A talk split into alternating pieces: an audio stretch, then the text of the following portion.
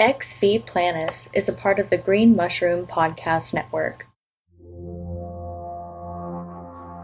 In the fall of 2020, I had an experience that would forever change me, and yada, yada, yada. You know what, folks?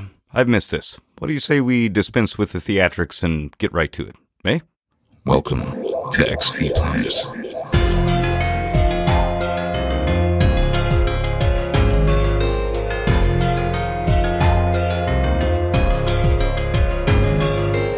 Greetings, friends and fiends, and welcome back to XV Planus, the podcast where we don't just talk about the paranormal, we put boots on the ground and pursue it in the field. Transmitting from the Black Lodge as always, I am your host, Flood, and as always, I am very excited to be back here on the mic to dive further into the unknown with you. As we open season 3 tonight, I'd like to extend a heartfelt thank you to all of you who stuck around with us over the winter break. As the show moves forward, you can expect us to be dark January and February each year as we prep the next season. We have to give ourselves this little break in order to build content and map out investigation locations. The amount of planning for said investigations is about the same workload as managing this podcast, which is why we locked into a bi weekly schedule towards the end of last season, and you can expect us to stick to it moving forward. Now, that said, if you're ever clamoring for more content, consider subscribing and supporting us at www.patreon.com slash xvplanus, where you'll get access to our original interview series, Transmissions from the Void, as well as other special episodes and events, and soon video content, even through the two-month dark period of January and February. We have a very exciting season planned for you all this year, and it'll be coming out in four ways, each of them focused on specific types of paranormal phenomena and our attempts to interact and hopefully communicate with them, or it, uh, whatever you need to roll with. And communication is key, my friends. It is definitely a theme of the season. At this point, I'm no longer interested in trying to prove these things we're experiencing to you or anyone else. To be honest, that was never really the point of this anyway. This was all about documenting a journey of speculative curiosity, but now I've seen too much to speculate about it. My curiosity has now evolved into an interest in figuring out how to deeper connect with the very phenomena we encounter. To commune. To figure out how to have a conversation when words might not be the best method of transmitting an idea, and I firmly believe that our own individual consciousnesses are the key to unlocking the Rosetta Stone of the entire spectrum of the paranormal, as well as challenge the very nature of reality itself. Now, whether you're speaking about ghosts, UFOs, or cryptids, I'm beginning to see that they are all a part of the same phenomenon, but it is we, the individual's personal experience, that allows it to take on a myriad of forms based on what the limits of the consciousness perceiving the interaction has. One of the moments that I had personally experienced back in season 2 speaks to this theory. When we were all in Waverly Hills Sanatorium and having the stare down with the infamous creeper, all ten of us admitted to one another that we saw something, but very few of us saw it the same way. So, what's up with that? For that matter, why did the Brown Mountain Lights give us an unusually frenetic illuminated dancing display? Why did the Sally House pull on our empathy and emotions on an individual level? Rather than play off of our collective fears and insecurities like it has with countless others. Well, folks, I think it has something to do with the caliber of people I've been able to share these adventures with. And this ragtag group that is my investigation family offers unique perspectives that are not bogged down by a concern of creating shock content and keeping the ratings up. We are driven to pursue this because we have experienced it and we know in the very marrow of our bones that it is important to explore it further and to share that with you. So, with that in mind, you can expect a little bit of a shift this season, an evolution that will reveal itself in time, and you, dear listeners, get to come along for the ride. You can expect to hear much more on my unified paranormal theory as this season progresses, but don't worry, we're not going to go too far off the edge just yet.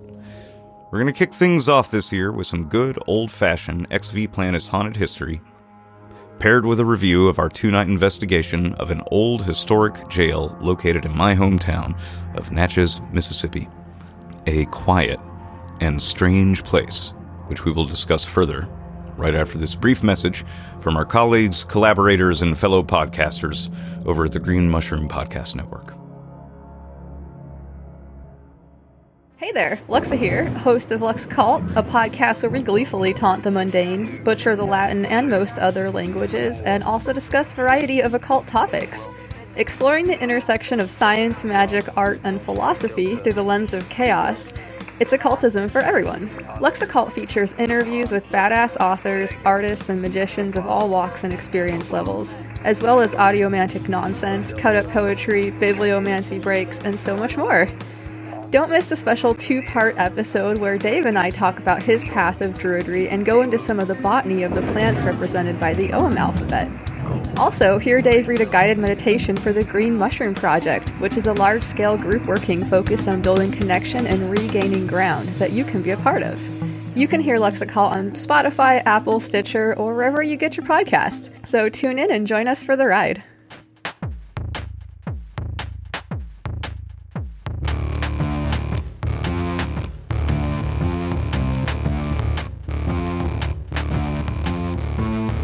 Established as a French colony in 1716, the lands that the city of Natchez, Mississippi sit upon were originally inhabited by the Native American Natchez tribe and their ancestors from approximately the 8th century through the French colonial period.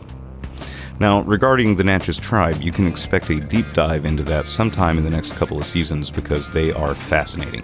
I'm not going to go into it here because we'll derail for at least a half an hour, and not even that would do it justice, but trust me, we will definitely get there.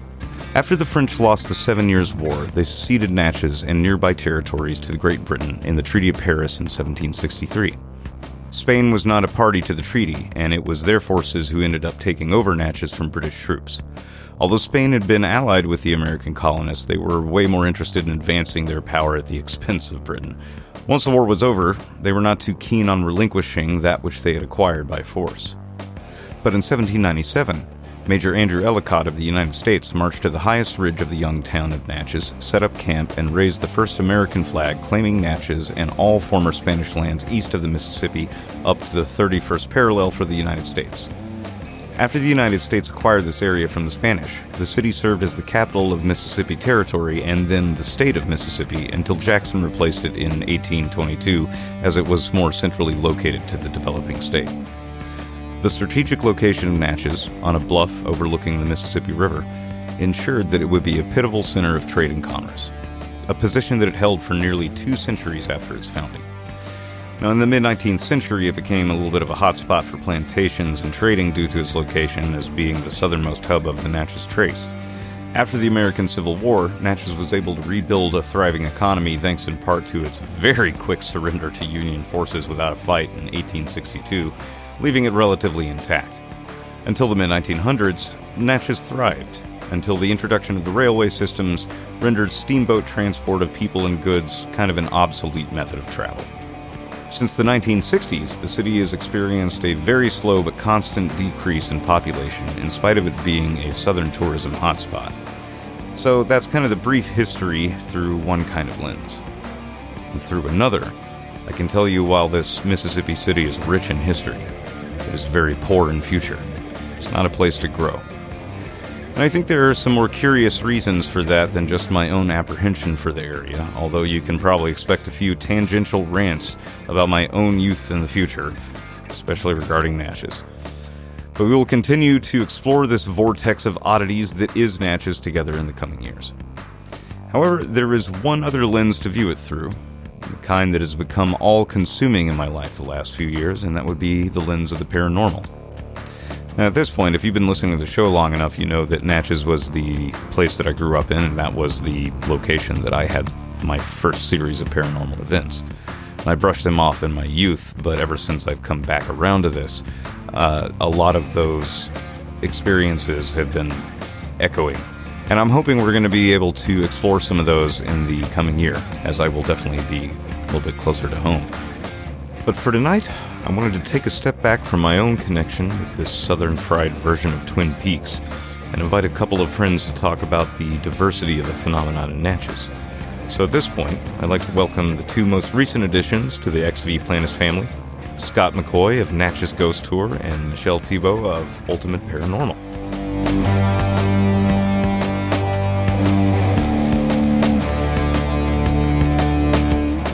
Scott, Michelle, I want to thank you both so much for joining me tonight. Uh, it's been too long since I've seen your smiling faces, ever since I uh, passed through on a whim during this winter, which uh, meeting the both of you was kind of an interesting story in itself, and we're going to get to that because it just kind of snowballed out of nowhere and it just turned into a, a, great experience. But thank you both for joining us tonight. Scott, I want to start with you since you were kind of the first person that I uh, connected with when I got there in town. Uh, could you tell our audience a little bit about yourself and a little bit about Natchez Ghost Tour?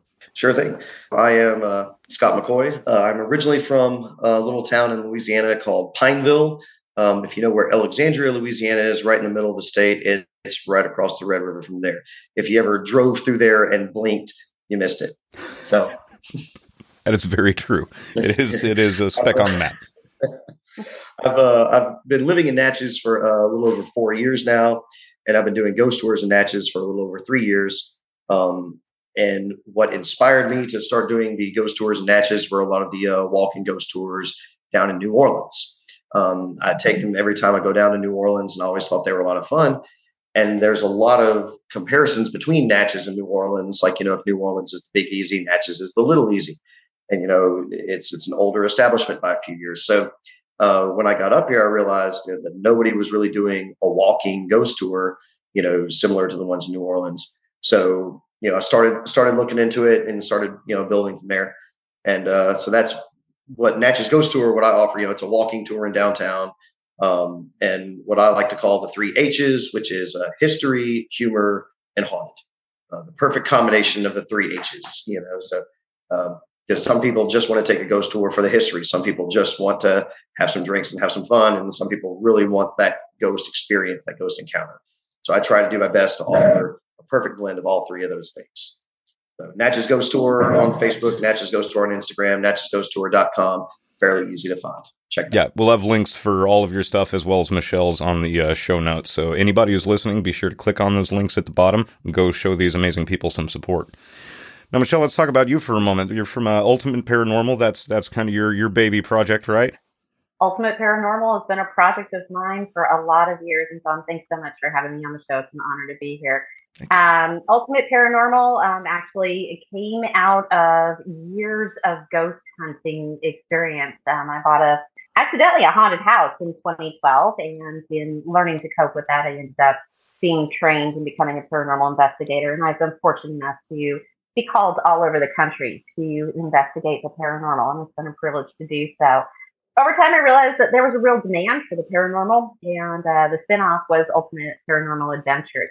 Uh, we uh, tailor make uh, tours, you know, uh, so that people can have their own adventures. And in our in our travel agency um, builds itineraries. We don't actually book it. We leave you the freedom to book uh, and plan your travel at your own pace. Um, but we tailor make itineraries uh, so that they're specialized in haunted, historical, and gore tourism, which of course is very very popular right now. Out of that, I've also written a companion guide, Ghost Hunting, an easy to read beginner's guide. And then most recently, my project has been um, building, researching, and launching my newest project, which is Tales of Murder and Mayhem at Natchez City Cemetery, uh, which focuses on the history of the town. What better place to talk about the history than where all the historical figures are? And that's up at the city cemetery. And I think that's why we're here tonight, is to talk a little bit about Natchez's history. So thanks for having me on. 100% correct. That is why we are here tonight. And uh, as I stated earlier on in the show, I, I you know, you haven't got, you guys haven't heard it yet, but I briefly went over the history, and uh, I mean, you can just talk about the history of Natchez until you're blue in the face, and not like maybe only cover 50 years because there's a lot to it. So, uh, you know, I encourage anybody who's listening who wants to find out more about the town, don't listen to just my little blurb on it. That was just kind of the basic stick figure structure so that you can understand what we're going to be talking about a little bit further into this conversation, which is the haunted history of Natchez. Now, what I find really, really interesting is that I never really knew how rich that place was in uh, hauntings and folklore until years after I had left and then actually took an interest in the paranormal. And now that I'm coming back to the town on a regular basis, I'm seeing it with completely different eyes. And it is, uh, it's electric. Like there's just tons of stuff. You throw a rock, you hit something haunted. So that's that's one of the things that I wanted to have you guys on uh, tonight because there's obviously a much larger reason that we're going to get to in episodes two and three on this series, but. I wanted to bring you two on to just kind of have an open discussion about some of our favorite pieces of, of the more macabre side of uh, macabre side of uh, Natchez, Mississippi. One place in particular that has always struck an interest with me, and, and one of the first things that I want to talk about right off the gate, is one of the first places that I ever had a paranormal experience at. And this was way, way, way back in the day, which was a Sunday, by the way, uh, at King's Tavern. Now I experienced this there. One of my favorites. oh yeah, yeah, yeah. Of course, of course. so this place is fantastic, and not only does it have like one great ghost story, it's got two. So you got the you've got the story of Madeline, of uh, that uh, Richard King had a, a little bit of a liking for, and apparently his wife was not too fond of this, and she apparently ended up being walled in behind the uh, chimney along with her two murderers. Apparently, uh, which I found to be really interesting. Now, apparently, you can see Madeline kind of walking through the uh, the building from time to time, and occasionally you can see her her her likeness in the mirror on the second floor bedroom, which is something that I experienced. Now, the one that really gets me though is a story about the Harp brothers. You guys have heard this one, right? Okay, yeah. Oh yeah. Oh yeah. now, for those of you listening who have been with me for a while, you know that I've probably I think I've talked about this story once or twice. So, quick rehash over it. Big Harp and Little Harp were notorious criminals along the Mississippi River, and King's Tavern was known as a stopping point for all walks of life, from politicians to river pirates to the dirtiest of the dirties. That everybody went through King's Tavern. Well, Big Harp decides he's going to stay at the tavern one night rents himself a room, goes upstairs, go to bed, and the woman who was working the bar had a newborn with her who would not stop crying. Middle of the night, Harp walks down, walks over to the woman and says, Let me see the kid. Thinking that, oh, maybe this big burly man knows a nice way to get my child to be quiet. Harp proceeds to grab the child by the ankle and literally flings it against the wall, cracking its head in the process puts the lifeless body back into the mother's uh, arms, and proceeds to go right back upstairs and go to sleep. To this day, you can still hear the cries of the infant echoing through the hallways of King's Tavern. That is another one that I have personally um, witnessed myself. I've witnessed it as well, actually. So it, it, it's interesting that you bring that one out because in 2017 I hadn't moved here yet, and I spent a, uh, a month here in Natchez exploring the paranormal. Um, I had actually taken three months just to travel around the country and explore some paranormal sites. King's Tavern, I had I didn't even have it on the radar. I mean, Natchez was haunted, but I didn't have King's Tavern on my radar. I'm at the coffee shop, local coffee shop, one morning, and, and the the general manager for King's Tavern comes in. And he's just dragging, and they're like, "Coffee? What happened?" He's like, "Oh, the alarms at King's Tavern went off at three o'clock in the morning, and I had to go and see what was going on and make sure it was locked up." Um, and he proceeds to pull out, and, and, they point out, you know, here's Michelle, she's a paranormal investigator. He proceeds to pull out footage from King's Tavern. Three o'clock in the morning, all of the alarms are set, the place is shut down, and the little mini fridge under the bar, the door comes flying open. I mean, just wham, flying open. Nothing casual about it at three o'clock in the morning. And I'm like, how do I investigate? And we right. went from there. And yeah, it was it was a great experience to be able to get in there and investigate a little bit on my own. Yeah, I'm hoping that we're going to be able to make that happen sometime in the near future. Absolutely, and and talking about the, the the Harp brothers themselves, I mean the the pure horror of this story. I mean they they were notorious. Um, I can't I can't even think of a worse word. I mean I mean it's it's not like these guys were bullies. I mean, they were evil incarnate. Is they were sociopaths. Um, absolutely. absolutely. And there are so many documented stories, and those are just the ones that we know about from the Harp brothers. Like, who knows what all else actually happened? You know, in, in under the hill area, you know, these these these rough areas these guys were just the terrors of, or even along the Natchez Trace. You know, mm-hmm. taking tra- picking travelers off the trace and robbing them and leaving them in a ditch. I mean, there are so many stories that are documented with the Harp brothers, but there are so many. It, it just lends the fact that there are probably so many that are undocumented. Yeah, you know, and yeah. and that's just one of the ones that we know about from them. So it's it's a very tough read whenever you learn look in the history of the Harp brothers and just you know even just the King's Tavern incident, as horrible as it is, is just the tip of the iceberg. Oh yeah, for them. Well, Natchez under the hill. Yeah, you you point out Natchez under the hill, and of course Natchez under the hill prior to about 1835 was the toughest port city in the mm-hmm. entire U.S. That included mm-hmm. seaport it was rough. It was tough. It was a red light district. You didn't want to be there. Um, you, you, know, it was just not a place for civilized folks. And, um, you know, it, it, it, brought in the worst from across the country. And the Harp brothers were known as being the worst of the worst down there. Oh, yeah. Yeah. Yeah, absolutely. And the Harp brothers, that's one of those stories that, like, if you want to, if you want to know the full scope of their damage, I'm pretty much sure if you just follow the trail of dead bodies that were never solved, you could probably pin a lot of them to them. did did uh it, it, John in, in, your research did you end up learning about the um what the what justice uh, got served to the Harp brothers what the city of Natchez finally uh finally did to them?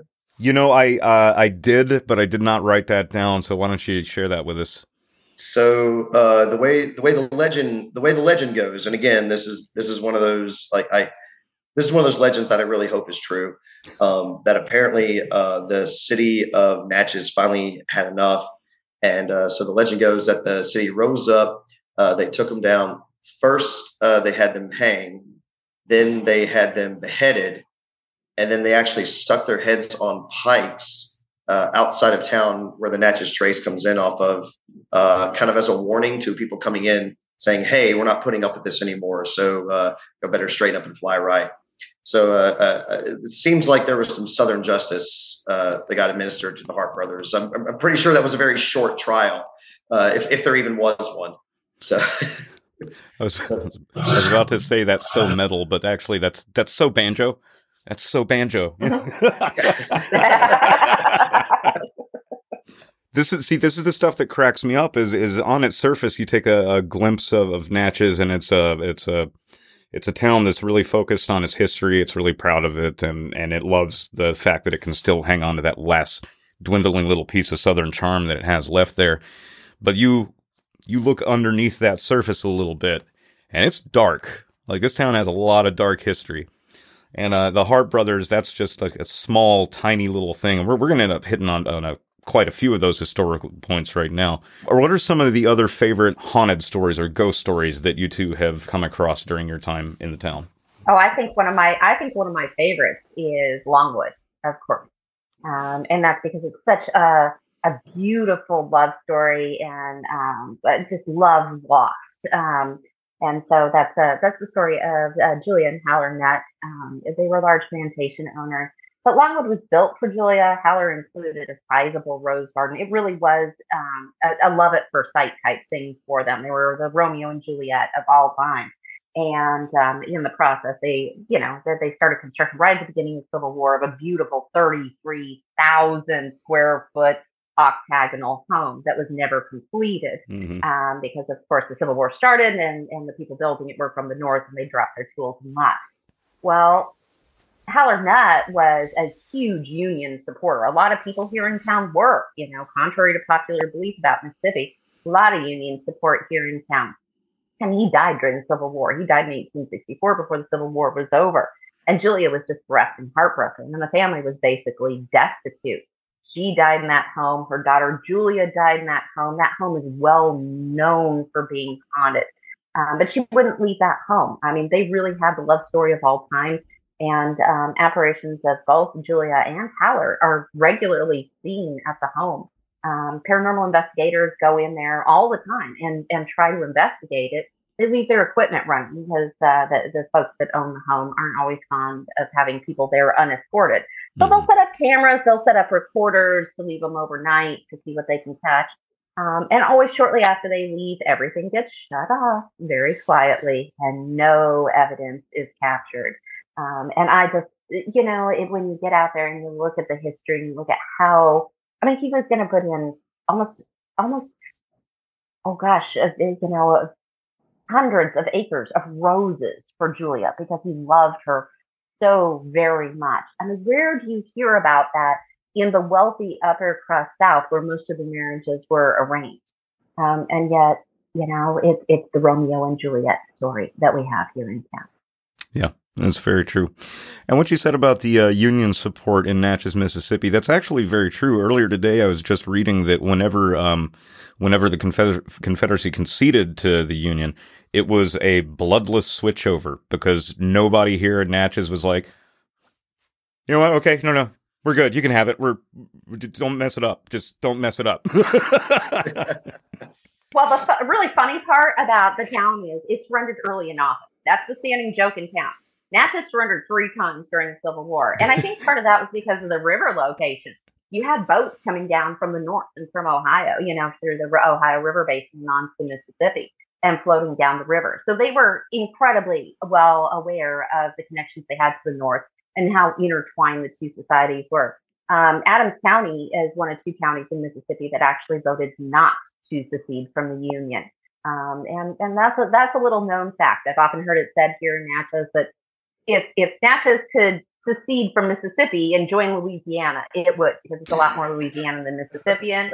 Um, and true. and I'm not true. sure it, it, it, it is pretty pretty true. You know, this is this is a you know a, a quote unquote liberal haven in a um, conservative state. So you know, I guess that makes us middle of the road here. But the bottom line they were acutely aware. Now, now, don't get me wrong. When Mississippi seceded from Liberal the Union, paradise in Mississippi is. I, I, I know it's tough to stomach. It's really tough to stomach. I guess that makes us middle of the road. It's not really Right, yeah, yeah. liberal, right? um, but uh, you know, it's it, it's a unique story um, in, in the fact that uh, you know in areas that were gung ho. Now, a lot of folks still sent their sons to to fight for the Confederacy and die for the Confederacy oh yeah. uh, when when Mississippi seceded. But um, you know, the, this town actually exists in the state that it's in, and it has the rich history that it has.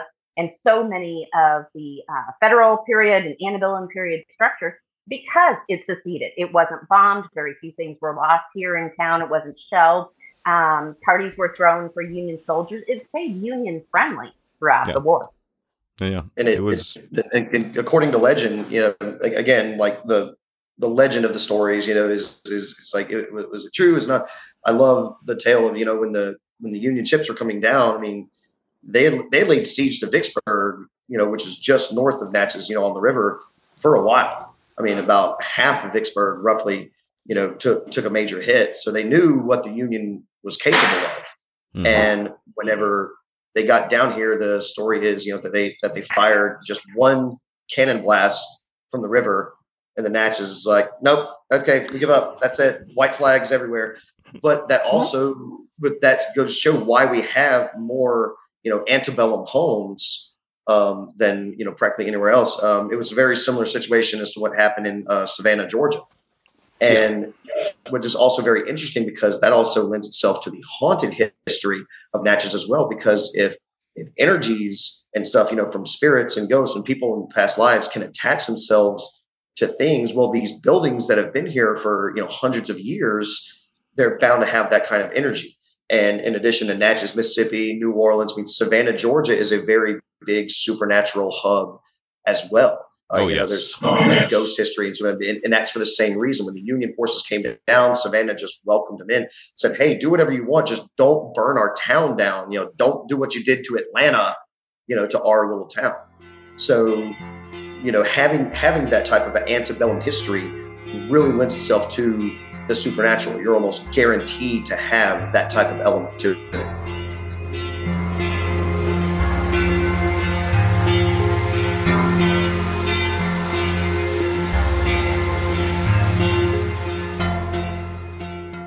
I'm Steve. And I'm Jason, and we're the hosts of Grognostics, the podcast. Take a journey down the rabbit hole with us as we investigate some of life's most intriguing mysteries while sampling some of the country's finest craft beers.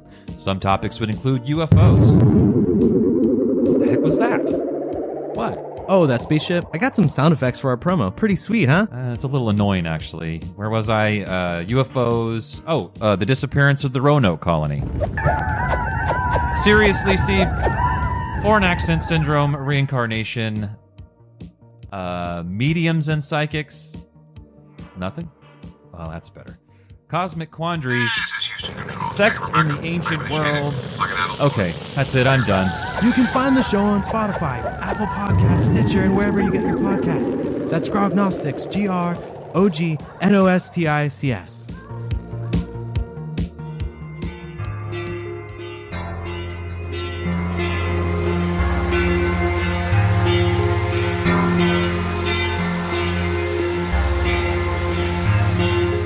And you know, pretty much every antebellum home in that entire town has its its own unique ghost story or Oh, spirit that haunts it. You know, at, at Dunleith, there's the uh, the spirit of the woman who loves to walk the stairs and plays the harp. Witness that one too. Um, I mean, pretty much every single one of them have stories of uh, soldiers in, in Civil War garb walking across uh, properties. That seems to be a very, very common occurrence. But Scott, you've been doing the ghost tours and Natchez uh, for a while. Like pulling away from the uh, the antebellum side of things, what are some of the uh, the other unique stories that you picked up on during your tours? Oh, oh gosh. Without giving too much of the tour away. Yeah, yeah, yeah, yeah, yeah. No, it's, yeah. You, No, no. go- you gotta go Uh, go my- to the my- tour. One of my favorite spots. Uh, one of my favorite stories is actually uh, the one that I start uh, the, where I open the ghost tour is uh, the Eola Hotel uh, in downtown Natchez, and um, even though it, it, it's it's fairly recent as far as history goes, it was built you know in the 1920s. Uh, and Isidore Levy designed this beautiful, beautiful hotel. It, was the largest building in downtown Natchez. Um, I believe, if I'm not mistaken, that the only uh, structure that is taller than the Eola is the steeple atop of uh, St. Mary's Basilica. But the Eola Hotel is seven stories tall. No other building in Natchez is that tall. Yeah. And, you know, we go all the way up. So this was a beautiful, beautiful structure back in its day. And it still would be a stru- beautiful structure today. Had, you know, had, you know, uh, anyway, it's in pretty bad shape right now, but I really hope we can get it up and running again. But uh, you know, the hotel was named after um, Isidore Levy's daughter, uh, Eola Levy, and she unfortunately, you know, passed away when she was about 16 years old or so. Um, I believe it was one of the yellow fever uh, uh, epidemics. Hmm. But she still lives in the hotel, um, mostly on the seventh floor, but she's been known to visit other floors as well. Um, and is always just kind of a you know little girl kind of running around you know down the hallway and stuff like that. And um, you know people would call the front desk like hey there's this little girl running around here and the front desk was saying well you know that's Eola and not a lot we can do about her. I mean she does live here. Her name is on the side of the building after all. Uh, but for the most part she seems pretty harmless. But what's staggering to me is that even as recently as a few years ago um, 2016 is one of the last documented sightings of Eola, and that was whenever the hotel wasn't even open. Uh, people were just in there doing uh, maintenance work and trying to get this renovation done that they never finished. And even in 2016, uh, a couple of painters saw you know this apparition of Eola. So you know, almost a, a hundred years later, and we're still getting the exact same apparition, the exact same activity happening in this building. Um, so something is tying Eola there very, very closely, you know, very tight. Um, and it's again, it's a beautiful building. I would love to have gone inside it whenever, you know, whenever it was open to actually see the the beauty and the glamour of it. And I really hope that you know they can get it up and running again because I'd love to be able to, you know, I'd love to you know do paranormal investigation there, you know, and see if we can actually make contact with Eola. Um, and there's and that's and the great thing is that's only one story of the Eola Hotel. There's also the doctor story. There's also Eola's father. I mean, it's this one building that just has a ton of concentrated history only within the years that it was open. It's not like it's an old antebellum home with hundreds of years of history. Now, no, this thing was only built in the 1920s. Um, so that's one of my favorite spots. I love starting off my tour there because you can get to start. You get you, you can hit people with three really really good stories. Bam, bam, bam, right off the bat. Uh, it's a great way to open the tour, a great way to to start the show, so to speak. Yeah. Yeah, and I, I agree with you. That's that's one that I, I really do hope that um, you know there's there's always these discussions of doing renovations and trying to revitalize Natchez. That's one in particular that I really hope that they will make an effort to do because in in its heyday it, it was beautiful. It was it was a wonderful piece of property and I as you said I would really love to to get in there and hang out for a couple of nights. Maybe we can have a conversation with uh with young Eola and some of the other spirits that roam that hall. Oh, wouldn't it be fabulous? I mean, because that was the that was the centerpiece of town. That was where they had the parties, the dances, the everything, the cafe. That was like the meet and greet for the whole town while it was open. hmm It's bizarre for me to see it in the state that it's in right now because even like way back in the day when I was a, a kid growing up in uh, Natchez and I still remember like the seniors from the schools around town, they would go throw like their proms and their homecomings up on that top ballroom. And so as a kid, I just remember looking up at it at night and seeing flashing lights go everywhere. And I'm like, cool, I'm going to get up there one day. Yeah, that never happened. never happened. I mean, I got into the hotel and I saw like, uh, you know, the lower parts, but no, I never got to go to the penthouse. I'm a little, a little heartbroken. We're just going to have to fix that, aren't we? Well, don't you worry. Hope springs eternal. And I'll tell you what, speaking of nightclubs, we have another great nightclub story here in town um, that Scott tells on his tour. We've had one of the worst nightclub fires in U.S. history here in Natchez. That's right. You're talking about the uh, the Prentice Club, right? No rhythm. No, the Rhythm. rhythm. Rhythm. That's right. Yes. Okay.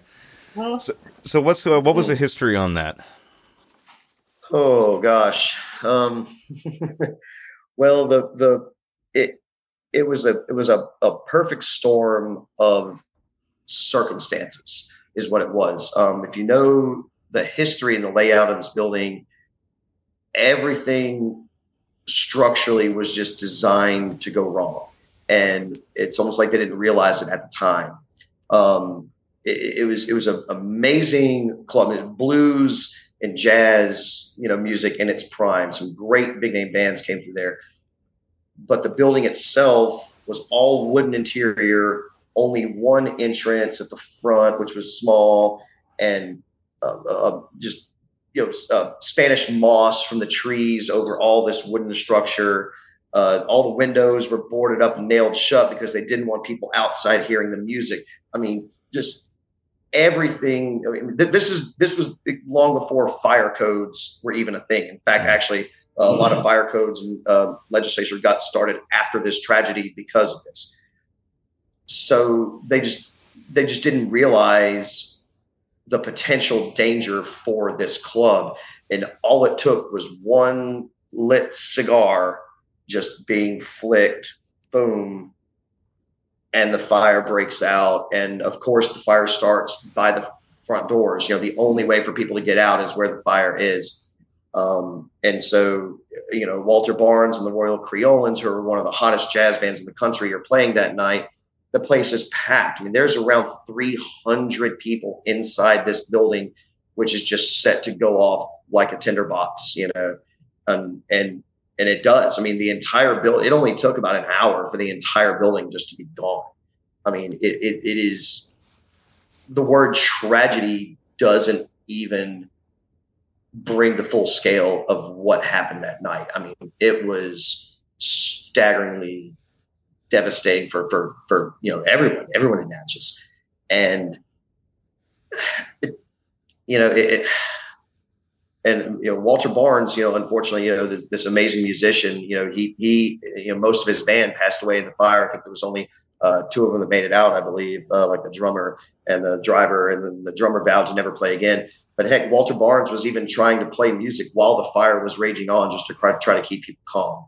I mean, it's it's really just so many powerful things happening in that in that one moment. You know, people trying to help each other, but it, it was just a recipe for disaster. And all it took was one, like I said, one lit cigar being flicked is all it took. So, you know, that's another place. And there's a little, there's a little museum that's there right now. Actually, that's another place I would love to see about doing uh, an investigation in the future because they still get activity to this day as well. Um, a lot of audio things. Uh, there's a little bit of movement of objects and stuff like that, but but close to 300 people lost their lives in in one night, like really within like an hour and so you know that it, it's i think it's ranked as like the fourth deadliest fire in us history or, or somewhere around there because there's some debate as to how many people actually passed away whether or not it's the fourth deadliest because the official count is listed at about 250 or so but that's just the ones they could identify Mm-hmm. there are so many more people perished in this fire that they couldn't identify so they didn't get counted So I mean, They I actually mean, were buried in that. They, Oh yeah, they had to do they had to do mass you know some mass graves uh, for people because they just didn't Mhm. know who they were. Wow. Um, so as far as tragedies go, that's probably one of the. I mean, it's one of the biggest tragedies in our country's history. Definitely, probably one of the biggest tragedies in, in Natchez history. Yeah. Um, but that would be a place I would love to try to maybe do an investigation there uh, to see if we can get any activity or anything uh, in that building, that location. Put it on the list, brother, because you know I'm gonna be uh, I'm gonna be pretty close to the area at least for the next few years. So we're we're definitely gonna we're gonna stir some stuff up. That's for sure. Now, Michelle, I want to go back to you for a minute and um and let's can we talk about Natchez Cemetery for a minute because I know that's near and dear to your heart. It's very much uh, near and dear to mine. Absolutely. I, I love the cemetery. And so the cemetery actually dates from 1822 and is ranked as one of the most beautiful and historic cemeteries in the South. Um, but I think part of what makes that cemetery so very interesting is that it didn't start there. Um, cemetery dated 1822 is when the city bought the initial 10 acres up there alongside an already existing Catholic plot. And while the cemetery has reports of paranormal activity in certain places, I think what's more interesting is why it was started um, and the reports of paranormal activity down here in town. The cemetery here in town, um, where St. Mary's Basilica is actually now, the basilica had nothing to do with running out the cemetery, was built much, much later. The cemetery tapped out here in town. It was full. They couldn't put any more bodies in there. Yeah. Now, most towns in a situation like this, they're just going to go ahead and uh, start a new cemetery and leave that one intact, right? And move on, start a new cemetery. There you go. City of Natchez chose to do it a little different. They bought that 10 acres up there on the hill, and then they put out notice to everybody in town and said, hey, come get your loved ones and move them at your own expense, right? Um, so you've already paid to bury them. Now you got to come in and you got to pay to dig them up and move them.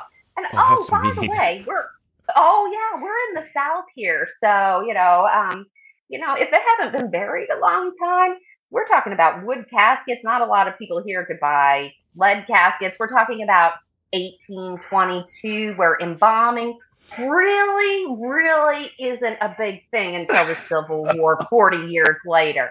So can you imagine having to dig up and move these bodies in the hot southern heat that have only been buried a month or two? I'm sure that was just an absolutely charming job. But what that leaves behind is um, what happened to the ones, the people that the city, they, they weren't claimed. We can find nothing in the records that indicates that the city made provisions to move those bodies.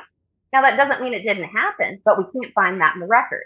And so what remains is Memorial Park. Now, we know that there's two graves there, one of which is a beautiful Revolutionary soldier grave. Um, he's a Revolutionary War soldier, and that's wonderful. We also know that on that land there's a pit where supposedly the remains of the cemetery were buried out near the street. Now, I'm going to tell you something about that property. If you love ghosts and you love tales, you want to go visit that place. It's beautiful. It's a fountain, but you know, Scott, I went through there one night with you on one of your tours. You gave me the gift of uh, coming along on one of your wonderful tours. And I'll tell you what, I had some ghost hunting equipment with me, and that place never, ever fails to deliver. Whoever still remains there is chatty, he wants to be known, wants to interact with humans. Um, and that is, I, I want to get back there and I want to do more investigating because I want to know exactly who we're talking to. That that that park just has a tremendous history.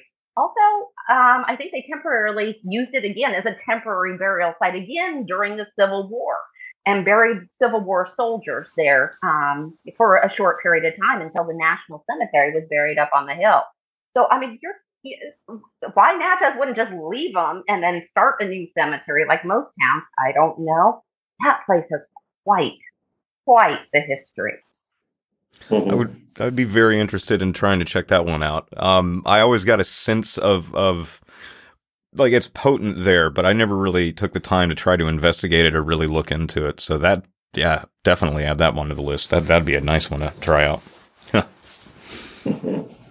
and it's funny whenever I bring tours in there, um, just looking at the statistics of tours that I have, there's always been one common denominator of a tours where I've gotten activity, like on my um, you know my, my, little just EMF reader that I bring with me on tours, but always activate it during that uh, section when we're going through Memorial Garden Park, and it it never fails that if and I have no idea why this is or how I don't even remember how I stumbled across it, but if there are more uh, women on the tour, it tends to get more activity. Um, I have no idea why. I kind of stumbled across that one night where I was we were walking through the park and it was a, a tour that was a, a, lot of women, me and the guy. And I, I, said something like, you know, I brought brought a bunch of ladies for you guys tonight, and my EMF reader spiked all the way to the red, almost like a almost like it was laughing. And I was like, oh wait, you, you like that when I bring a bunch of ladies? And it did it again so I just kind of kept on feeding into it like a, a comedian would, like a good new stand up bit, like, oh, the crowd's eating it up, keep it going. So I kept on kind of joking like that. And my meter kept on hitting. And eventually I was like, are y'all trying to flirt with my tour group? What's going on here? and, but it, for some reason, um, and apparently uh, they're also big fans of music too. Um, I had a guy on a tour one time literally started uh, whistling Dixie uh, mm-hmm. and EMF readers started spiking. And I was like, oh my gosh, the, these guys are fans of music. So apparently they're fans of the ladies and fans of music. So uh, whatever. maybe maybe we can use that to our advantage if we ever investigate that place. oh, absolutely. Um, actually, over the last year and a half, I've like a, a lot of the investigations that uh, I've done with with my core team over here in North Carolina. We've started to implement music as like a standard as part of our investigation practices. Whether we're bringing in an instrument and singing along and trying to rouse them up that way, or we're just playing back a uh, playlist of era specific songs which I've mm. found really kicks things off. When we did the USS North Carolina, all of our equipment went absolutely bananas when I started playing Boogie Woogie Bugle Boy from Company B. It just went nuts. yes. yeah. And well, so who doesn't love that song? Seriously. Right, of course. Yeah, yeah, yeah. It, just it, it gets a boogie woogie in your booty. Um, but it was oh. uh, it's it's been really interesting to see how things uh, react to other stimuli like that. And that's one of the things that I want to focus on this year is like I'm no longer concerned about trying to capture evidence. That's no longer the point of this. Like I've seen the evidence, I know what's there. What I'm curious about now is how do we start a conversation when words might not necessarily be the best way of conveying an idea? So, using all of our senses, whether it's our uh, attraction to music, um, um, listening to that little ringing in your ears, there's a thousand different ways of communication with these things. And I think that's something that I really want to focus on this year is find more unique and interactive ways to let these energies find a way to quote unquote talk to us.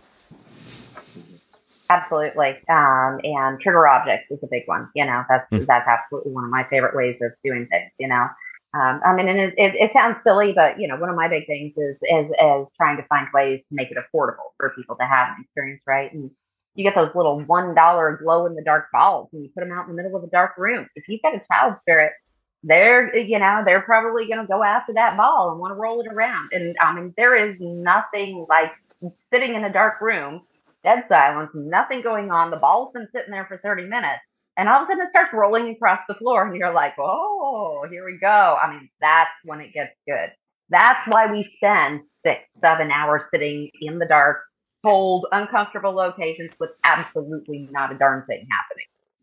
Thank you for bringing that up because I, I, think that's something that's really important to convey to to my audience, and, and I'm sure they picked up on it at this point if they've been listening to me for for this long. Is what the television shows don't show you is that this is not glamorous and it's actually none of this whole uh, or as I was saying before we hit record, come at me, bro. Come at me, ghost. This this whole ghost bro thing, it doesn't work. Real paranormal investigation requires an immense sense of patience and stillness within yourself because 90% of the time it's just you sitting in a room with a couple of other people in dead silence and darkness waiting. Just waiting. And sometimes nothing ever happens, but that 10% when it does kick in, that's what makes it all worth it, you know? Absolutely. Absolutely. So, John, one thing I want to bring up here real quick, um, and, and excuse me for barging in, but uh, when you were out here, we took a little bit of time and, and just kind of toured town um, because I'm a Natchezian. I've only been here in Natchez about two two years, um, and and of course we're, we choose Natchez, so we're Natchezians when we've been here a short period of time. Um, and one of the things that I've noticed about this town is that some nights, and you and I've had many discussions on this, some nights there's just kind of a really heavy, dark feel to this town. And you you can drive downtown and you don't see a glimmer of light coming out of any window in any house at 8.15 or 8.30 at night. And other nights, you don't feel that. This place has got a really strange energy from time to time. Yes. Yeah, I um you know, I've never really took the time to to look uh, look at it from a geographical standpoint, but I'm wondering if it actually does sit on any like ley line crossings or anything like that, or odd parallels. No, it's not. I do agree with you. Unfortunately, no. There is um, there is something truly strange just underneath the surface, and at times it can come off as very very dark. Um, I don't know what it is, but it's it's definitely enough that that now that I have been pursuing paranormal research for a few years now, coming back and seeing that town with the, that lens, like through that lens, it's um it's a completely different take, and that there is like a shadow that kind of looms over that place. I'm interested in finding out what exactly that is and why you know, I have I have some theories, and I certainly haven't done an investigation to say anything for certain. Um, but a lot of times, I feel in the past with other investigations in other areas where I've dealt with Native American energy, it can kind of have that very dominant feel. Um, and of course, Natchez's background traces back to the Natchez Indians. We have Emerald Mound, the second largest mound in the entire United States, only 11 miles out in North America, actually, only 11 mm-hmm. miles outside of town. Um, we have the Grand Village of the Natchez Indians, um, which is uh, was their headquarters right here. Gosh, it's about two miles down the road from my house, um, and so You're right around the corner from my mom. Then that's right. absolutely, absolutely. So um, you know, I, I, look at that and I wonder if that's the energy. Um, because I've run into it before. Of course, I hearken from you know Colorado, and we have a lot of Native Americans there. And um, I was I was well trained by a, a, a Navajo medicine woman um, and was fortunate enough to have that experience. Um, but uh, uh, I wonder about that energy. Now, I can't say for certain, but I certainly wonder if part of that dominant feel is that or if. I would say that at the root of it all, if I really had to take a guess, that the source of that weight and that shadow is greed. And I think that's, ah. I really do think that's what it is. I don't know. That's that's just the first thing that pops into my head. But either way it goes, it definitely compels me to come back more on a regular basis to keep investigating and researching. And what is the hidden history of Natchez? Like, what are we missing there? You know. I, definitely think there's something. It was funny because I, I I've had some visitors, and some of them are very gifted in spiritual arts, and um, they they've said the same thing. Great. So it was interesting that you you brought that up it definitely uh, there's definitely a magic here, um, you know, and I'm I'm not sure how to read that magic. Uh, definitely brought me here. It's definitely brought other people here. So it's just a very very interesting place. It keeps trying to pull me back. I mean, it, it really really does, and like I'm not going to go into why that's funny right now, but you all know what I'm talking about.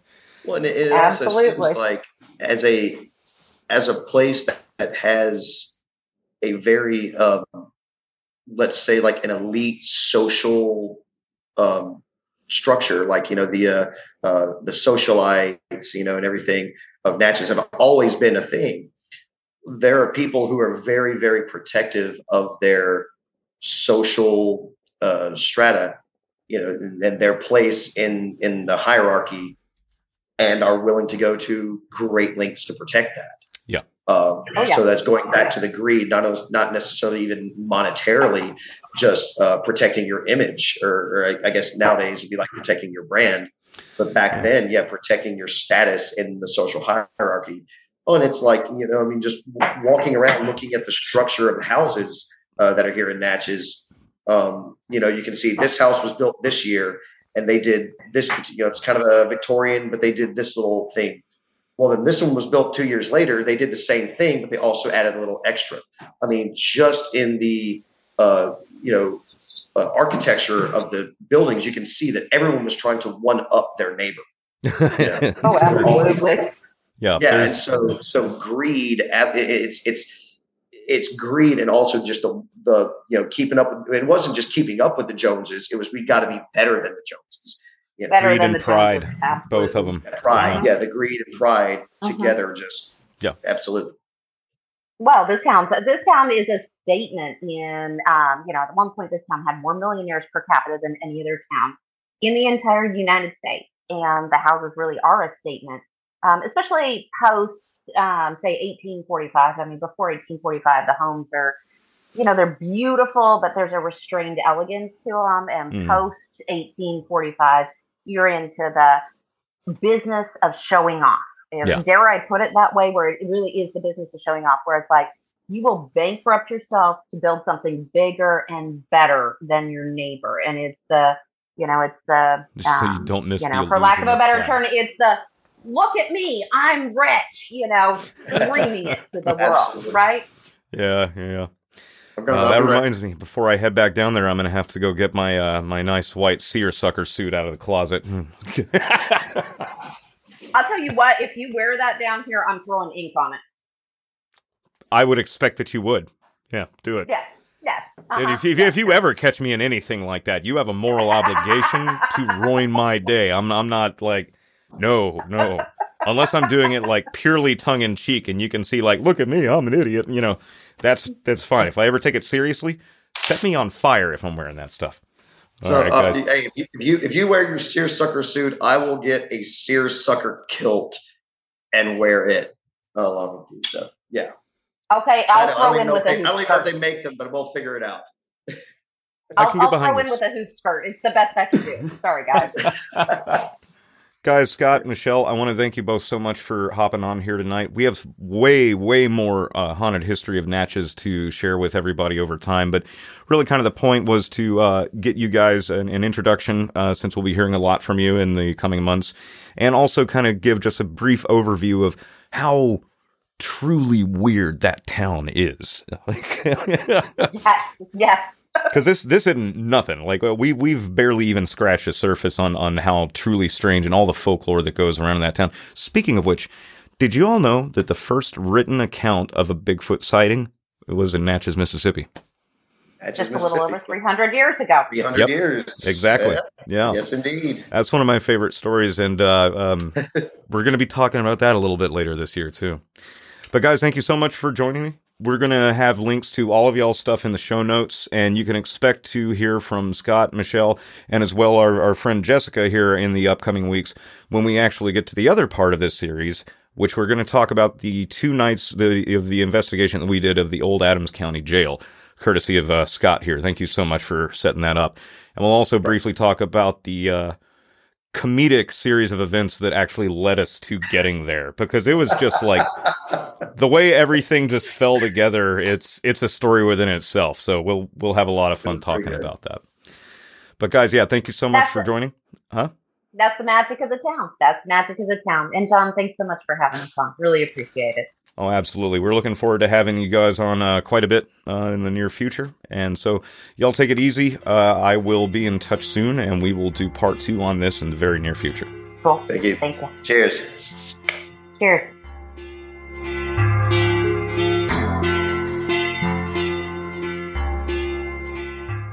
I'd like to thank Scott and Michelle for joining me tonight and diving into the dark history of Natchez. You can certainly expect to hear quite a bit more from them and about some of these locations that we spoke about tonight in the upcoming seasons. Later this year, I will be teleporting the Black Lodge somewhere deep in the forests and the swamps of the South. So I will be frequenting my former stomping grounds on the regular, uncovering some mysteries not only about the town, but of myself as well. Don't forget to follow us on Twitter, Instagram, Facebook, everywhere as XV Planus, and you can follow my own personal misadventures and music projects at Folds and Floods on those same platforms. Links for both are in the show notes, as are the links to my guests' respective works as well. If you like what we do here, head on over to iTunes or Spotify to rate and especially review us, and tell your friends about us. Tell your families about us. Hell, yell at random people at the St. Patty's Day parade about us. We're a DIY independent production, and the only way that we will grow is by sharing us with others who might enjoy taking this trip with us. Word of mouth, friends. You can support us by going to www.patreon.com slash xvplanus and subscribing to gain access to our exclusive content, including the Patreon-only series Transmissions from the Void, where I interview people from all walks of life about their own personal paranormal experiences. Be sure to check out all of the great shows on the Green Mushroom Podcast Network, like Lux Occult, Primordia, Unearthing Paranormalcy, and more. You can find them by going to www.tgmpodcastnetwork.com.